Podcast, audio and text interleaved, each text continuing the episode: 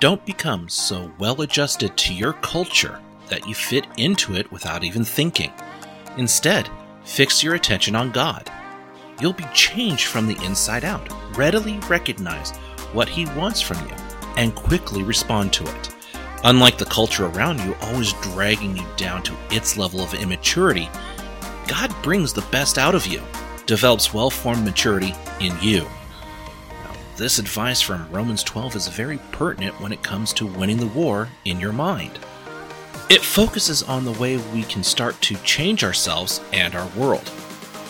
Two weeks ago, we looked at winning the war, but as Sun Tzu says in his treatise, The Art of War, if you know the enemy and know yourself, you need not fear the result of a hundred battles.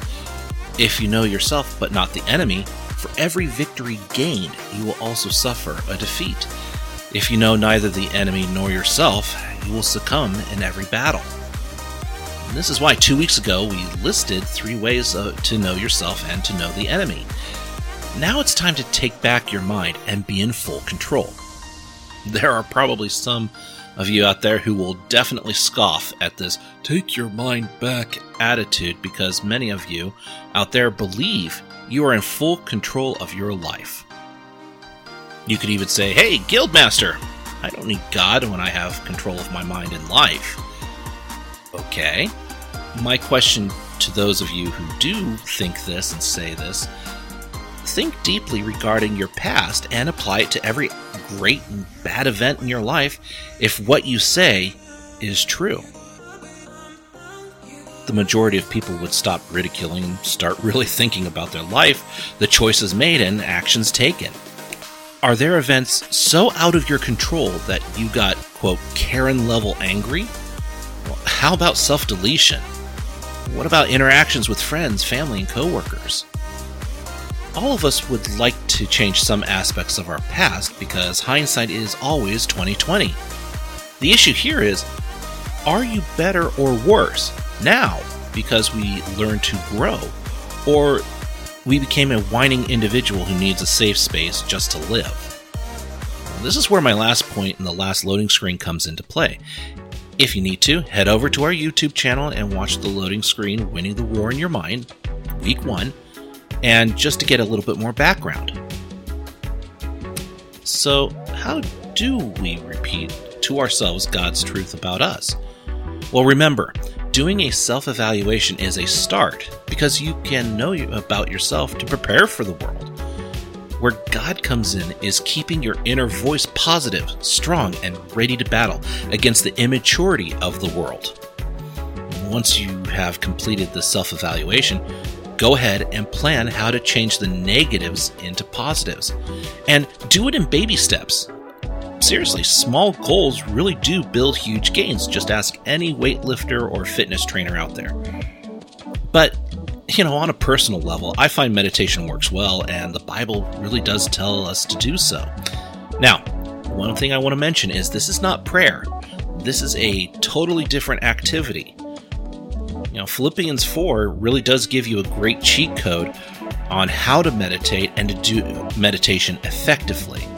It says here, summing it all up, friends, I'd say you'll do best by filling your minds and meditating on things true, noble, reputable, authentic, compelling, gracious, the best, not the worst, the beautiful, not the ugly, things to praise, not things to curse. As I said last time, God wants the best for you. That's the truth. In our meditation here for taking back your mind, just be positive. So while meditating, focus on the great things in life and repeat that every time. If you need music, scented candles, even a bubble bath to help you meditate and focus your attention on the positives in life, do it. You know, this passage does not restrict you on how you meditate. Just like prayer, meditation is personal and only for you. But you do need to meditate. Now, I know this is easier said than done. And for an example, for me, you know, I meditate for five minutes every day. Now, does this always help? No, because I have to fight for many times, you know, during the year, depression. But in keeping with my five minutes meditations and focusing on the best, the beautiful, and the things praiseworthy, I can fight much more furiously against my depression and the immaturity of the world trying to drag me down. And meditation, like training to build muscle, requires consistency. Your mind, like your muscles, needs constant training in order to build strength. When you continually build your mind to become a strong warrior against the psychological and social enemies against you, you will fulfill Sun Tzu's teachings at the beginning of this passage. If you know the enemy and know yourself, you need not fear the result of a hundred battles. You know your enemy, and you will know yourself.